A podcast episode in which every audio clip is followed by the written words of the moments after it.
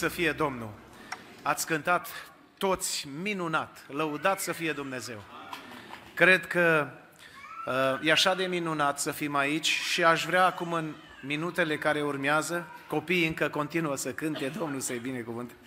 Vă uh, rog în aceste momente să deschidem Cartea Sfântă Biblia la Matei, capitolul 1, uh, versetul 18 și am să citesc până la versetul 25, uh, pagina în Sfintele Scripturi, No, pa, 923. Spun asta pentru că există o pagină albă și apoi Noul Testament. Uh, aș vrea să ascultăm cuvântul Domnului pe care eu îl voi citi. Dumneavoastră, dacă aveți Bibliile, vă rog să-l urmăriți. Iar nașterea lui Isus Hristos a fost așa. Maria, mama lui, era logodită cu Iosif. Și înainte ca să locuiască ei împreună, ea se afla însărcinată de la Duhul Sfânt. Iosif, bărbatul ei, era un om neprihănit și nu voia să facă de rușine înaintea lumii. De aceea și-a pus de gând să o lase pe ascuns. Dar pe când se gândea el la aceste lucruri, i s-a arătat în vis un înger al Domnului și a zis, Iosive, fiul lui David, nu te teme să iei la tine pe Maria, nevasta ta, căci ce s-a zămizlit în ea este de la Duhul Sfânt. Ea va naște un fiu și îi vei pune numele Isus, pentru că El va mântui pe poporul Lui de păcatele sale. Toate aceste lucruri s-au întâmplat ca să se împlinească ce vestise Domnul prin prorocul care zicea, Iată, fecioara va fi însărcinată, va naște un fiu și îi vor pune numele Emanuel, care tălmăcit înseamnă Dumnezeu este cu noi. Când s-a trezit Iosif din somn, a făcut cum îi poruncise îngerul Domnului și a luat-o la el pe nevasta sa, dar n-a cunoscut-o până ce ea a născut un fiu și el i-a pus numele Isus. Amin. Vă rog să reocupați locurile.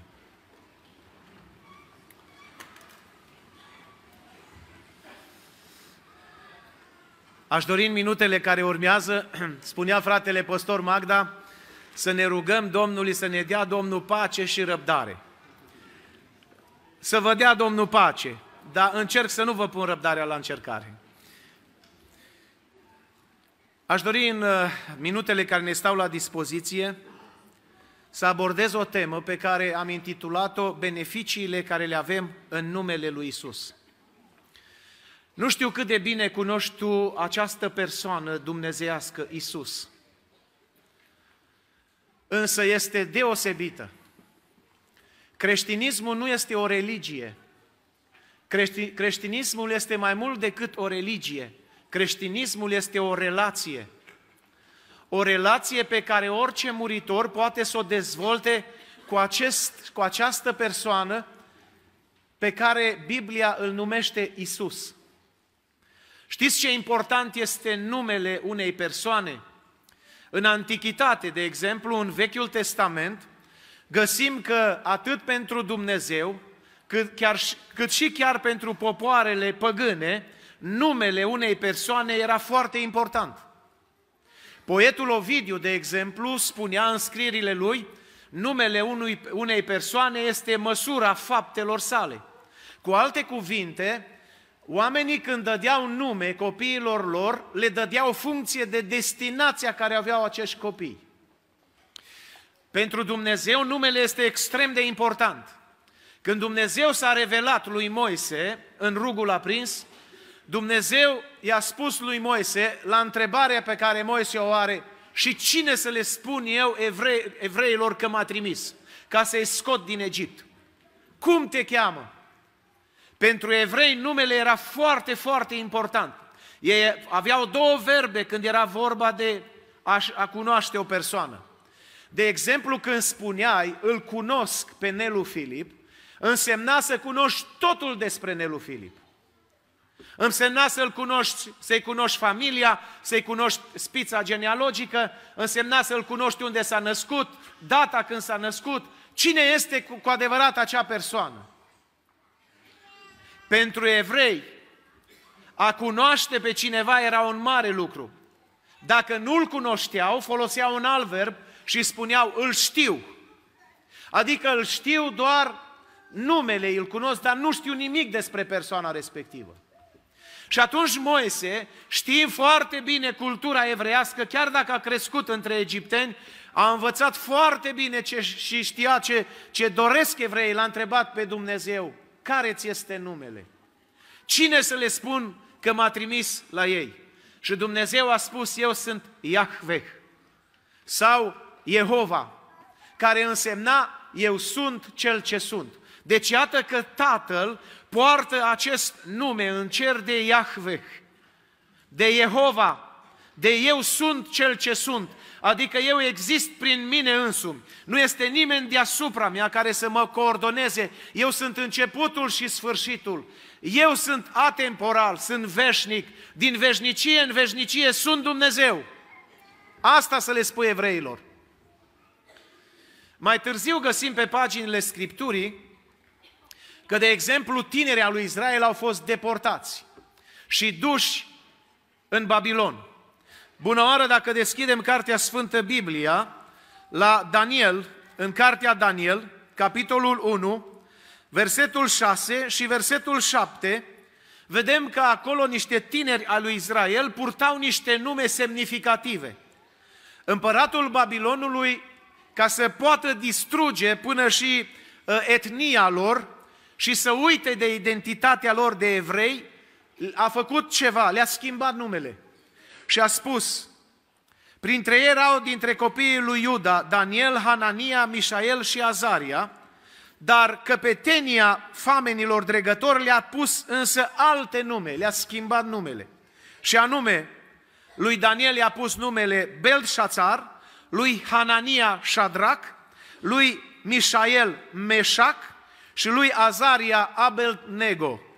Erau nume importante pentru antichitate, nume foarte importante. Când a venit îngerul Domnului la Maria, i-a transmis un mesaj exact. Exact ca și cum i l-a transmis lui Zaharia, preotul care slujea în Sfânta Sfintelor și care a spus, vei naște un fiu la bătrânețe, soția ta Elisabeta va fi însărcinată, vei naște un fiu, dar am să-ți spun cum să-i pui nume. Nu-i pui nume cum vrei tu, nici cum vor rudenile, ci numele lui va fi Ioan. În aceeași manieră, îngerul Domnului a spus Mariei și lui Iosif, îi vei pune numele Isus. Isus este numele oficial al Fiului lui Dumnezeu. Hristos este titlul sau dacă vreți funcția care o ocupă El ca Fiul de Dumnezeu. Hristos înseamnă unsul, înseamnă cel care îi uns de Dumnezeu cu un mesaj, cu un scop special. Iar Isus înseamnă Dumnezeu care mântuiește. Deci atunci când spui Isus Hristos, spui Dumnezeu care mântuiește prin cel uns de Dumnezeu, prin cel trimis în mod special de Dumnezeu. Pe paginile Sfintelor Scripturi, de la Genesa și până la Apocalipsa, găsim 67 de nume care le poartă Isus. Însă toate celelalte nume care sunt în afară de Isus Hristos sunt derivate ale funcției sau, dacă vreți, atribute pe care El le are în relație cu omul. Bună oară din Geneza, găsim că primul nume al lui Isus este Shiloh. Genesa, capitolul 49, versetul 10. Mergând prin firul Scripturii până la Apocalipsa, capitolul 22, versetul 13. Ultimul nume revelat nouă oamenilor este Alfa și Omega, cel din tâi și cel de pe urmă. Dar toate aceste nume, 67, alții spun că sunt 72, dacă e să analizeze și apocrifele. Însă toate aceste nume ale lui Isus Hristos însumează caracterul lui, chemarea lui, misiunea lui, atribuțiile care le are el ca fiu de Dumnezeu. Iar Duhul Sfânt are și el un nume exact și îi spune Duhul Sfânt pentru că acest Duh este sfânt, fiindcă derivă din Dumnezeu, un Dumnezeu sfânt.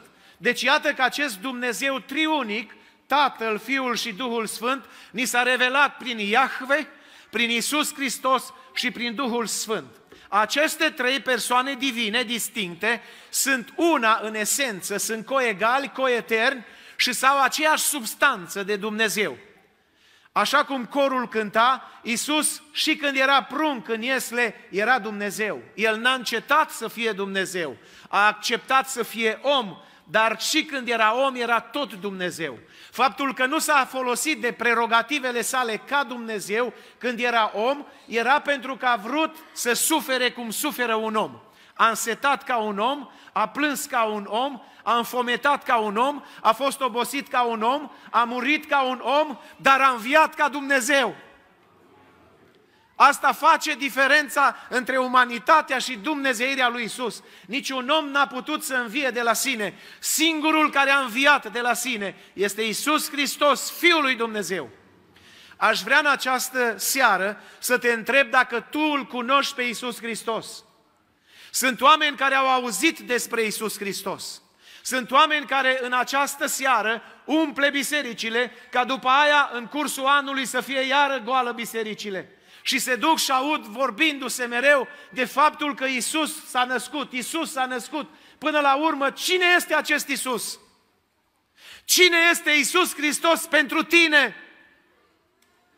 Domnul poate să spună în ziua aceea judecății, niciodată nu te-am cunoscut. E vorba de un nume care ți-l dă El atunci când tu intri într-o relație de comuniune cu acest Isus Hristos. Dar doar știind despre Isus și nu cunoscându-L pe Isus, Isus nu te cunoaște.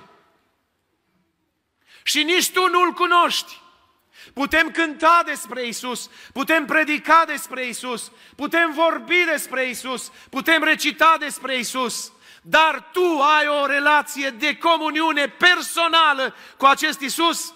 Nu doar preoții sau pastorii, nu doar corul sau formațiile care cântă aici, nu faptul că am împărțit biserica în clerici și laici. Asta nu ne ajută. Dacă tu, tu care stai în sală și mă asculți, nu-L cunoști personal pe acest Isus, pentru tine Crăciunul este doar o sărbătoare laică. Aș vrea în această seară să vezi câteva beneficii care le ai atunci când îl cunoști pe Isus, nu doar îl știi pe Isus. Și să profiți de aceste beneficii câtă vreme ești pe pământ. La ora actuală Isus se află în cer. În cer El poartă un alt nume. În Apocalipsa, capitolul 19, versetul 12, spune că am văzut pe cineva în cer. El era un miel junghiat purta un nume scris pe care nimeni nu-l știe decât numai el singur. Știți ce îmi doresc cel mai mult? Să vină El a doua oară, să fiu în slavă și să fim în slavă cu El. Abia aștept să-i cunosc și acest nume necunoscut. Abia aștept să mă închin înaintea Lui cu sfinții, cu miile și zecile de mii, cu cei 24 de bătrâni, cu sfinții care au fost de-a lungul istoriei și unii au murit martirizați cu cei care și-au dat sângele pentru acest nume sfânt și glorios, l-au purtat cu cinste și nu l-au pătat, pentru că au știut că acest nume este nume al Fiului lui Dumnezeu, Isus Hristos. Ce beneficii avem noi în numele lui Isus? Pentru că Pavel scrie Filipenilor în capitolul 2, de la 9 la 11, și am să citesc doar esențialul din aceste versete. Dumnezeu i-a dat un nume mai presus de orice nume, ca numele lui Isus Hristos, să se plece orice genunchi a celor din cer, de pe pământ și de sub pământ și orice limbă să mărturisească spre slava lui Dumnezeu. Isus Hristos este Domnul. Haideți să spunem cu toți, Isus Hristos este Domnul, slăvit să fie Dumnezeu. Iată câteva beneficii care le avem doar în numele lui Isus. Nu la întâmplare, îngerul Gavril îi spune Mariei, același înger care spune și uh, preotului Zaharia, același înger îi duce mesajul și Mariei și îi spune, numele lui va fi Isus. Așa să-l numiți. Iată câteva beneficii pe care le are doar Isus. Nici Iahveh nu le are, nici Duhul Sfânt nu le are, ci doar Isus Hristos. Primul beneficiu, iertarea păcatelor în numele Lui. Auziți ce spune Îngerul Gavril? Pentru că El va mântui pe poporul Lui, de ce? De păcatele sale. Mântuit înseamnă iertat, salvat, scăpat. Dragul meu, Nu există un alt nume dat oamenilor în care oamenii pot să fie iertați de păcatele care le-au comis. Nici papa, nici cardinalii lui, nici un consiliu episcopal, nici un sobor preoțesc, nici o jerfă preoțească sau bisericească, nici o biserică nu poate ierta omul de păcate. Nici un arhanghel, nici un înger, nici Maria, nici sfinții, nici cei din ceruri, nici măcar Tatăl nu te poate ierta de păcate dacă nu te spală sângele Domnului Isus. Matei, capitolul 9, de la 1 la 8, Biblia ne descrie și foarte pe scurt vreau să povestesc, să narez această întâmplare. Niște prieteni l-au adus pe un oloc cu patul într-o casă unde era Isus. Era îmbâxit, era plin, arhiplină casa, nu mai avea unde să arunci un ac. Și ei s-au gândit cum să-l ducem pe prietenul nostru înaintea lui Isus. Au desfăcut acoperișul casei și l-au slobozit prin acoperișul casei pe acest slăbănoc paralitic în mijlocul lui Isus, în fața lui Isus. Și acum Isus și-a rotit privirile peste ei care erau, poate cum îs aici, arhiplină casa. S-a uitat peste ei și a zis, ce credeți că e mai greu sau mai lesne, mai ușor a zice, iertate-ți sunt păcatele sau scoală-te și umblă. Și ea a stat să se gândească, păi a zice, iertate-ți în păcatele simplu. Orice preot, oricine poate să spună, iertate-ți în păcatele. Bine, dar de unde să știu eu că mi se iertate păcatele? Care este evidența? Care este adevărul? De unde să știu eu? Cum pot eu să, să demonstrez? Care e demonstrația acestei reciproce că iertate-mi sunt păcatele? De unde să știu? Și Isus știa bine cum să-i convingă. A zis slăbănogului, scoală-te, fă spatul și du-te acasă. Și numai decât slăbănogul s-a dat jos de pe acea rogojină cu care îi coborâse el, uh, cei patru îl coborâse pe slăbănog în fața lui Isus. S-a dat jos și a început să umble. Cine e acesta de poate să ierte și păcatele? Pentru că acum aveau demonstrația pe care nu o puteau contesta slăbănogul, paraliticul, s-a dat jos și a început să umble, arătând Domnul Isus prin asta că El are puterea pe pământ să ierte păcatele, slăvit să fie Dumnezeu. Dragul meu, nu există cădere în căderea păcatelor pe care tu ai căzut atât de adânc, atât de profundă și Domnul să nu te poată ierta. N-ai putut tu cădea atât de jos ca mâna lui Dumnezeu să nu te ajungă și să te ridice din păcatele și din fără de legile în care ai căzut. Un singur nume te poate scăpa, te poate ierta, absolvi de păcate și de consecințele păcatului. Și acest nume este Isus Hristos, Domnul slăvit să fie El. A venit Domnul Isus un alt exemplu în Luca 7, 3, 6 la 50. Un fariseu l-a chemat pe Domnul în casă și a spus, vino te rog să stăm la masă, vrem să avem un dinner, o cină împreună. În timp ce stăteau la masă, s-a furișat o femeie, o femeie păcătoasă, scrie Biblia. Asta n-avea curajul să-i ceară voie uh, proprietarului să intre, pentru că de fariseu era un sfânt, în ghilimele. Iar păcătoasa asta n-avea ce căuta în casa fariseului sau mai ales în preajma lui Isus. Însă femeia aceasta, zdrobită de păcate și de fără de legi, s-a dus la preoți, s-au dus la slujbe, o adus jerfe, însă nu scăpa de păcat. Și așa că s-a hotărât să se ducă ultima șansă, chiar păcat, dar ultima șansă să se ducă la Isus. S-a aruncat la picioarele lui sub masă, nici nu avea curajul să stea pe scaun să-l privească în ochi. Și a început să plângă cu lacrimile ei să-i, spale, să spele picioarele și cu părul lui cap, capul ei să-i șteargă picioarele. Domnul Isus gând, citește bine gândurile fariseului. Și știți cu toți acea întâmplare. Simone, vreau să spun ceva. Un cămătar avea doi datornici. Unul era dator cu 50 de lei și celălalt cu o sumă mult mai mică. N-avea cu ce să plătească nici unul, nici altul, i-a iertat pe amândoi. Care crezi tu că a iubit mai mult? Păi consider că cel care a avut mai mare datoria, ăla l-a iubit mai mult. Vezi tu femeia aceasta? Am intrat în casa ta și tu zici că ești un fiu al lui Avram, însă n-ai faptele lui Avram. Tu nu mi-ai dat un lighean să-mi spăl picioarele, nu mi-ai dat un prosop să-mi ștergi picioarele, dar femeia aceasta de când a intrat nu încetează să-mi spele picioarele cu lacrimile ei și să mi le șteargă cu părul capului ei. De aceea îți spun, Simone, păcatele ei care sunt multe sunt iertate pentru că ai iubit mult. Fariseul a rămas cu păcatele, iar femeia aceasta a plecat iertată de păcate. În fapte 13, 38, 39, Apostolul Pavel le spune celor care le predică, să știți, dar fraților, că în el vi se vestește iertarea păcatelor și oricine crede este iertat prin el, adică prin Isus Hristos, nu prin Pavel, nu prin Petru, nu prin Sfinți, ci doar printr-un singur nume, Isus Hristos, slăvit să fie Dumnezeu.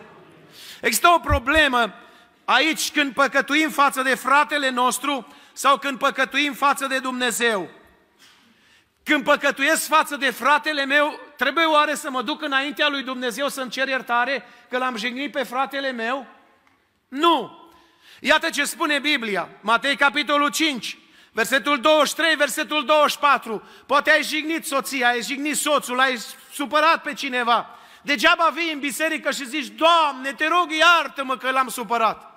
Bine, Dumnezeu te ascultă, însă tu trebuie să rezolvi o problemă. Câtă vreme l-ai supărat pe fratele tău, tu trebuie să te duci să-ți ceri iertare fratelui tău, să-ți normalizezi relația cu el.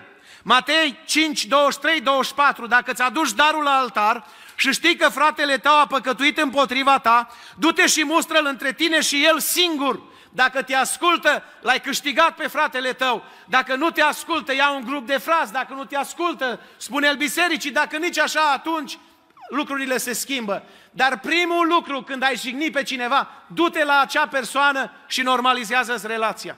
Când ai greșit față de Dumnezeu, nu mai trebuie să te duci la fratele tău, că fratele tău nu te poate ierta.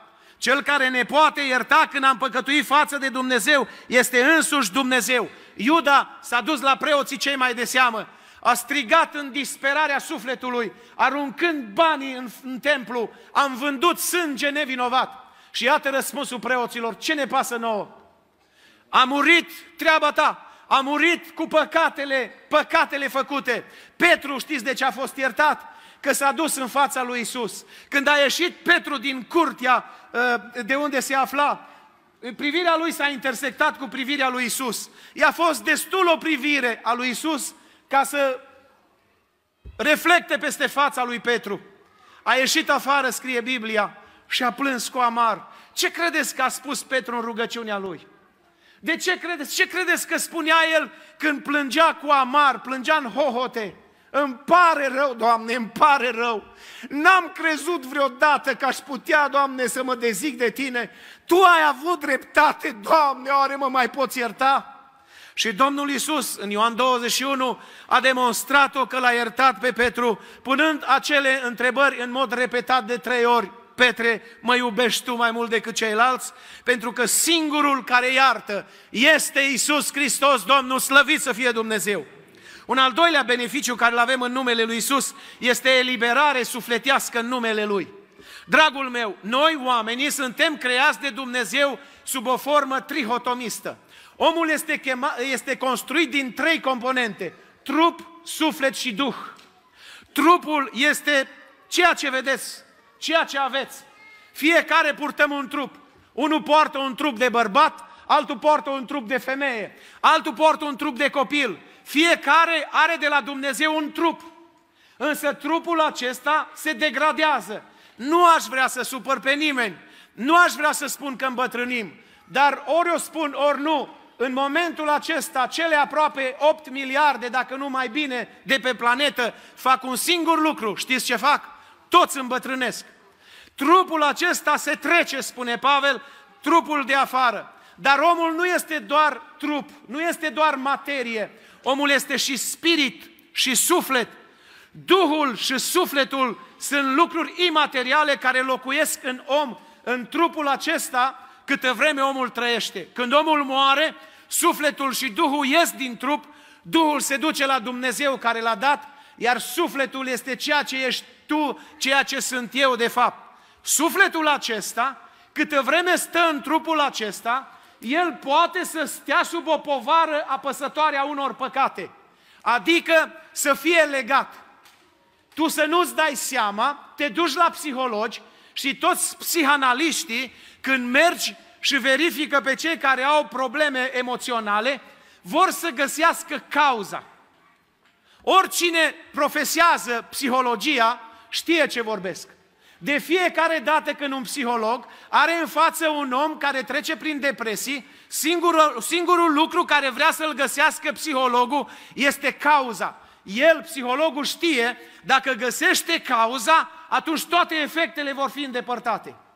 Sunt oameni care au un trecut tenebros, oameni care au un trecut păcătos și care, datorită acestui trecut păcătos, legați de acest trecut, sufletul le este încarcerat, este legat și nu se pot bucura.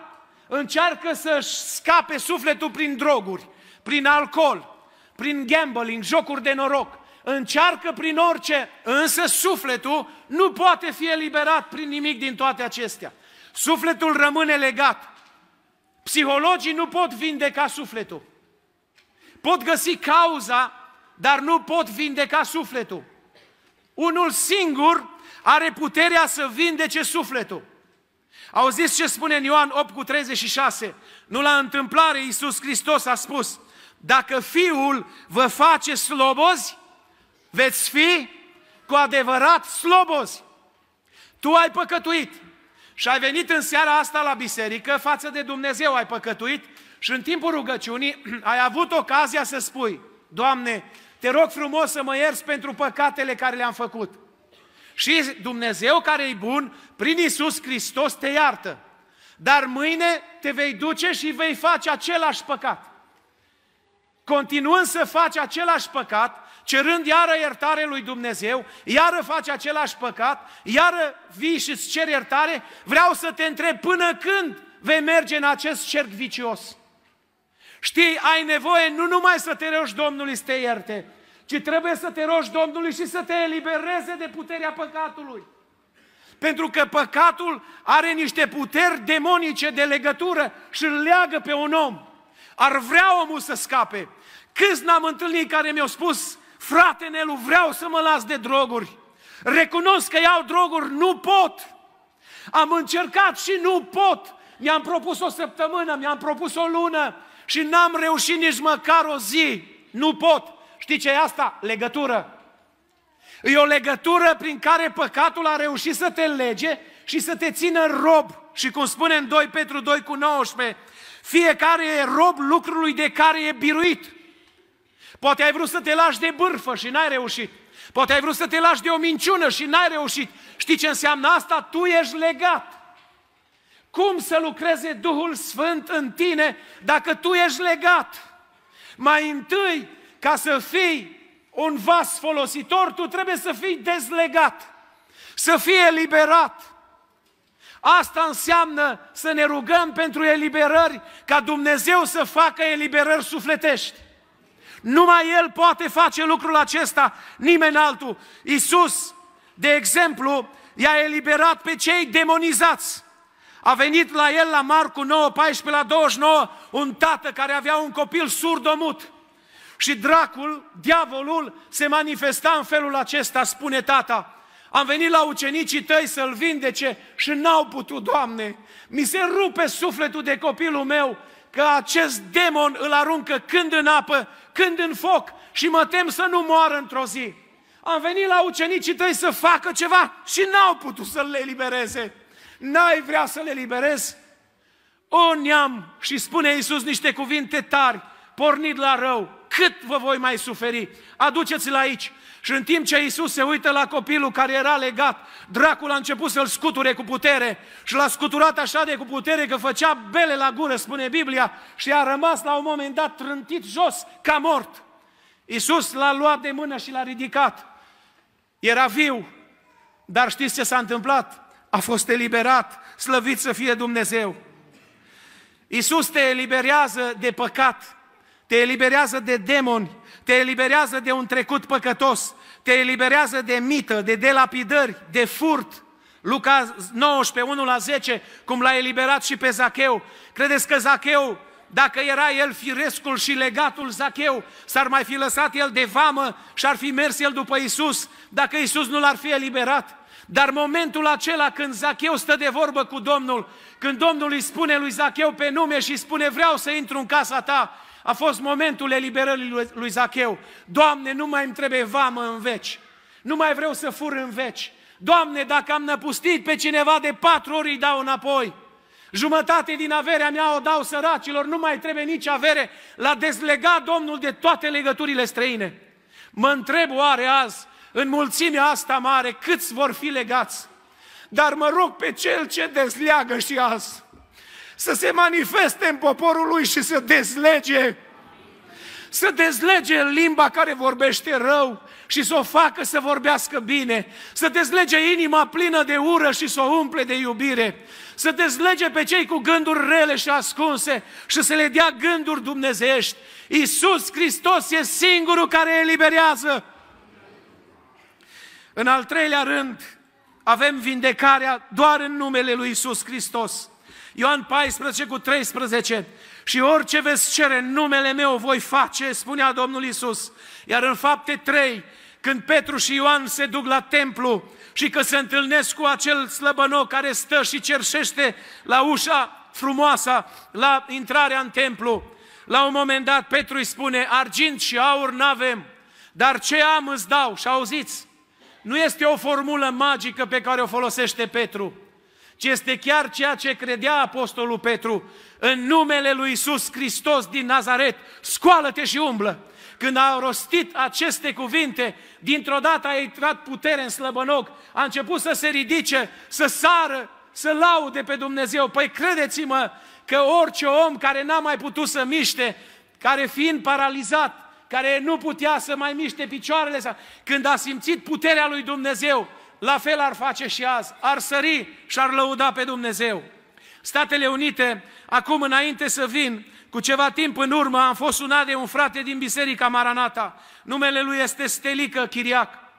Omul acesta a primit un verdict de la medic că mai are de trăit două zile sau maxim trei. Avea probleme cu rinichii și m-am dus în spital să-l vizitez. Am fost la mulți bolnavi pe care i-am vizitat. Dar niciodată n-am stat la un, un bolnav trei ore în spital. Dar la acest om am stat trei ore pentru că am fost foarte marcat. În primul rând, omul acesta de vreo șase ani de zile nu mai venise la biserică. Eu am auzit de la familie, printr-o întâmplare, nimic nu întâmplător, că se află în spital. Și m-am dus să-l vizitez la spital. Să-l întreb de ce șase ani de zile n-a mai vrut să vină la biserică.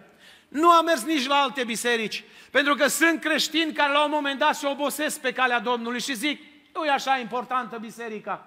Însă când a ajuns să-i spună medicul, mai ai trei zile de trăit, omule, puneți casa în rânduială că ești gata, rinichii nu-ți mai lucrează deloc, ai 75 de ani, dacă te pun pe dializă nu-ți dau șanse, aproape deloc. Dacă nu te pun pe dialize, n-ai nicio șansă oricum. Pregătește-te, și chiar în momentul acela am ajuns acolo. Am început să stau de vorbă cu el și cu lacrimi în ochi mi-a spus, regret, regret că n-am mai venit la biserică, regret că l-am ignorat pe Isus, regret că l-am ținut la distanță, regret și a început să-și facă mărturisirea. O oră a trebuit să tac, nici n-am crezut că pot să tac o oră, dar o oră am tăcut și n-am zis nimic. Numai l-am ascultat cum se mărturisește și a mărturisit toată viața lui. Apoi, după aceea, următorul moment a zis, vreau să vină și soția mea, vreau să, vreau să, vreau să facem ceva, vreau să ne rugăm. Cred că în numele lui Isus Hristos, dacă vă rugați, fratenelu, Domnul îmi dă viață și mă vindecă. Mi-a venit atunci o idee, mă, de șase ani ăsta nu mai fost la biserică. Ar trebui să iei și cina Domnului, mai ales că s-a mărturisit. Și fiind aproape de biserică, am zis, ascultă frate Chiriac, mă duc repede la biserică, mai avem cina aia care o dădeam pe vremea pandemiei în acele păhărele și cu acea pituță deasupra. Mă duc repede și aduc, că ar fi bine să ieși și cina Domnului. Eu m-am gândit, nu știu, poate Domnul are plan să-l ducă, nu știu exact planul lui Dumnezeu. Și m-am dus, i-am adus cina, a luat cina împreună cu soția, a fost o bucurie, cerul s-a coborât în acel salon. Trei sau patru eram acolo și ne-am rugat lui Dumnezeu și am zis, Tată, te rog în numele lui Isus Hristos, dă-i viață, indiferent ce spun doctorii. Dimineața, asta a fost seara, după trei ore am plecat acasă. Dimineața undeva pe la 11 primesc un telefon. Am crezut, era soția lui. M-am gândit, mă sună să-mi spună că o pleca la Domnul. Dar ea plângând și în hohote îmi spune, frate Nelu, s-a întâmplat o minune. Ce s-a întâmplat, sora Estera? Dumnezeu s-a atins de stelică. Iată ce s-a întâmplat. A venit doctorul dimineață pe la șapte și a zis, nu știu, omule, pacientule, ce am, eu nu prea fac asta, dar profesia, nu știu, nu știu, nu-mi dă liniște, toată noaptea n-am putut să dorm, vreau să-ți repet analizele. Și-au repetat analizele și acum venea cu două seturi de analize. Setul de analize de aseară și setul de analize de azi dimineață. Doctorul se uita și zicea, nu pot să înțeleg. Aici muriai, dar aici trăiești. O început Rinichi să lucreze. Ce ai făcut, omule bun? Ce s-a întâmplat? Domnule, există unul care are ultimul cuvânt la viață și la moarte și acesta este Isus Hristos. El cercetează inima și rinichii. El cercetează viața ta. Dacă îl lași, El te poate vindeca. Dacă ai venit bolnav în seara asta aici, mă rog în numele Domnului Isus Hristos să fii tămăduit. Dacă ești acasă sau la spital și în momentele acestea te uiți pe internet, mă rog ca Dumnezeu să-și întindă mâna și să te facă sănătos. Avem vindecare în numele Domnului nostru Isus Hristos, slăvit să fie Dumnezeu. Și El vindecă nu numai fizic, dar vindecă și sufletul. Sunt atâția oameni bolnavi sufletește, dar singurul care poate vindeca sufletul este Dumnezeu, Domnul Isus Hristos, lăudat să fie El. În al patrulea rând avem mântuirea în numele Lui, sunt multe beneficii și cu acordul dumneavoastră merg mai departe sau mă opresc? Ridicați o mână dacă vreți să mă opresc. Bun. Mulțumesc. Un alt beneficiu care îl avem este mântuirea doar în numele Lui. Nimeni nu poate mântui, dragul meu. Știți când mă uit aici peste adunarea asta, atât ați de fericit, dacă ați știe și de bucuros în sufletul meu, că văd atâția oameni mântuiți. Dar când ies din această adunare și mă uit peste oraș, sunt atât de trist că văd atâția oameni nemântuiți. Cât ne pasă nouă de nemântuirea lor. Cât ne arde sufletul noi pentru mântuirea lor. Ce facem noi ca ei să se mântuiască? S-a dus odată la Moody și a vrut să știe care este secretul acestui bâlbuit american. Că la predicile lui, deși nu vorbește coerent, se adună mii de oameni și se mântuiesc. Era în Anglia, într-un hotel, și comitetul bisericii s-a dus la el și a zis, vrem să știm care e secretul predicilor tale, că atâția oameni vin, vin să te asculte. Și Moody se uita pe geam, undeva în spatele hotelului era un parc frumos. Și a zis, chemând comitetul, vă rog să veniți aici. Uitați-vă prin acest geam, uitați-vă jos în parcul acela. Și toți s-au îngrămădit să se uite pe geam în parc. Ce vedeți? Ce vedeți în parc? Unii spuneau, vedem bănci. Alții spuneau, vedem parcul. Alții spuneam, vedem decorul frumos din parc. Și Moody a început să plângă și a zis, ce trist că nu vedeți ce e mai important. Sunt atâtea suflete nemântuite care se plimbă prin parc. Astăzi sunt în viață și se pot mântui, dar mâine, mâine dacă mor, ce se va întâmpla cu sufletele lor?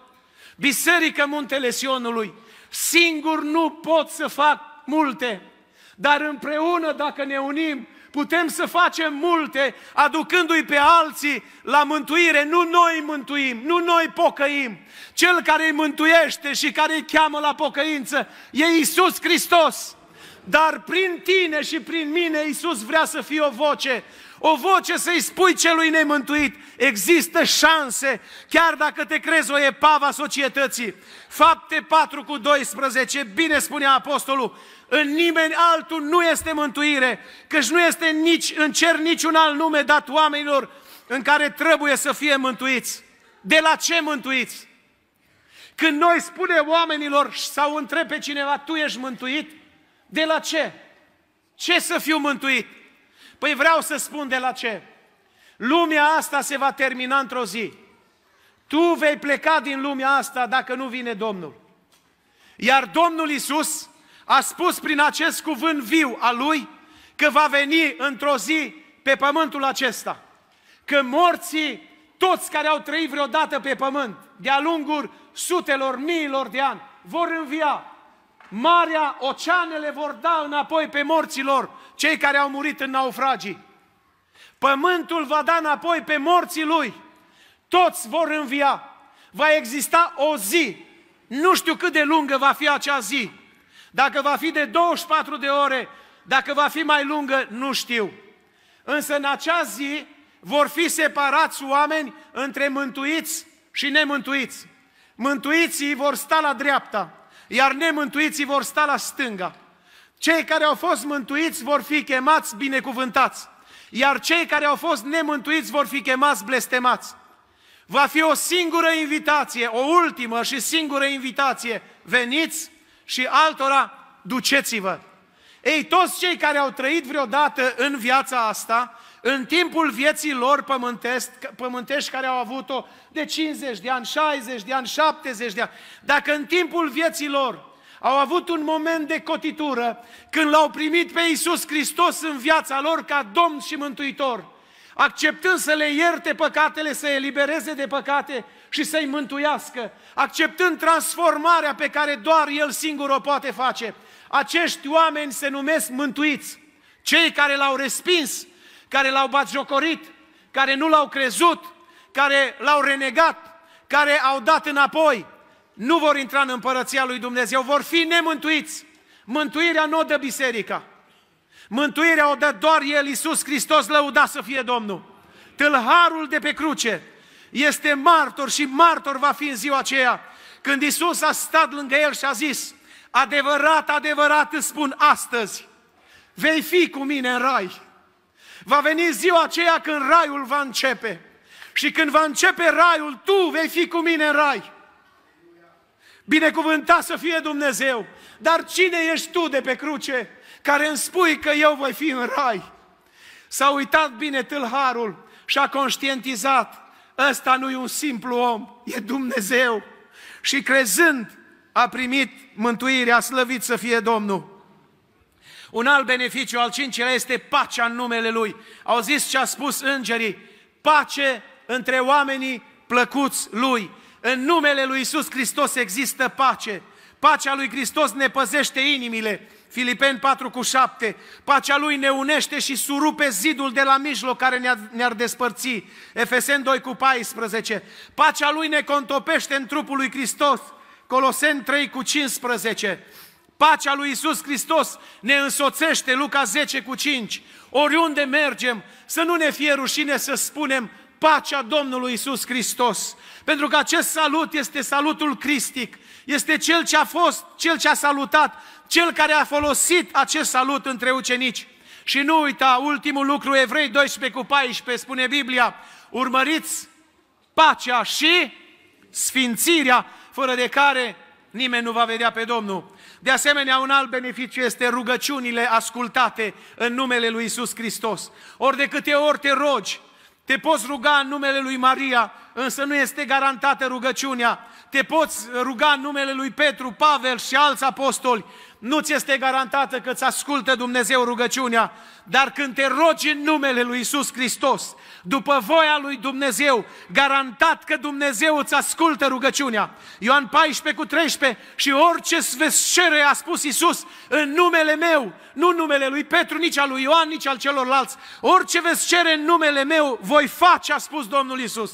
Iar în 1 Ioan 5, 14, 15 spune așa, Îndrăzneala pe care o avem la El este că dacă cerem ceva după voia Lui, ne ascultă. Și dacă știm că ne ascultă orice am cere, știm că suntem stăpâni pe lucrurile pe care le-am cerut. Slăvit să fie Dumnezeu! Vrei astăzi să-ți asculte Dumnezeu rugăciunea? Spune așa în rugăciune, te rog, Tată, în numele Lui Isus Hristos, ascultă-mi rugăciunea. Mântuiește în fiul, ai milă de soțul, ai milă de soția, mântuiește în părinții, ai milă de noi în numele lui Isus Hristos și Dumnezeu ascultă.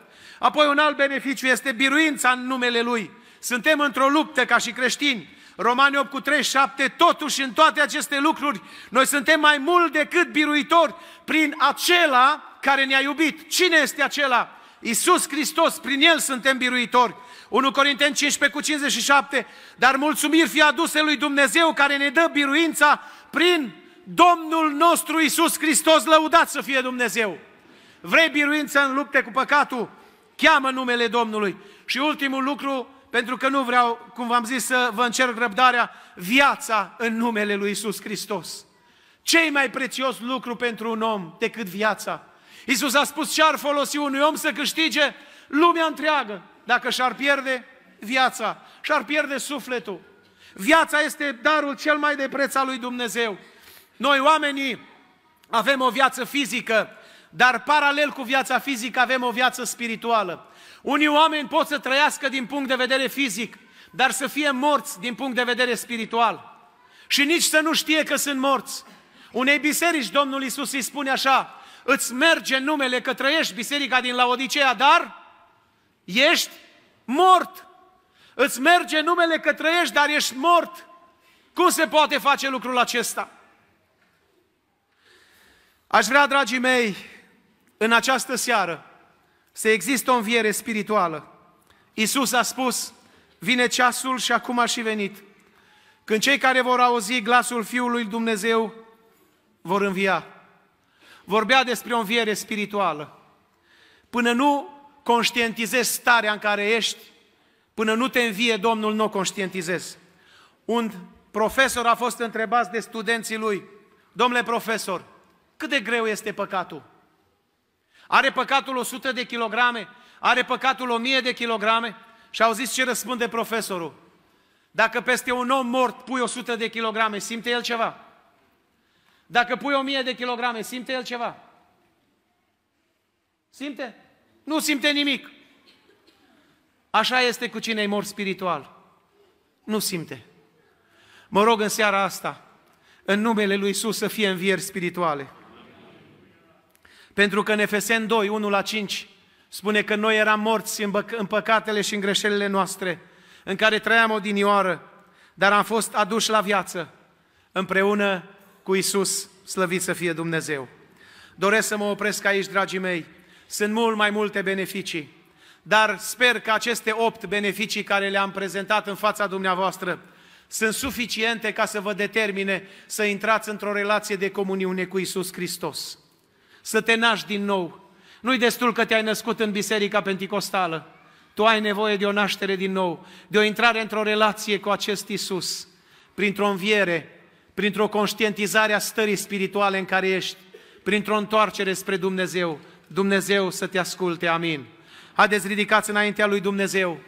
Vă rog în timpul rugăciunii să nu plecați, ci să rămânem și să-L ne rugăm Tatălui în numele Domnului Isus Hristos ca El să lucreze prin Duhul Sfânt, să cerceteze biserica sa. Amin.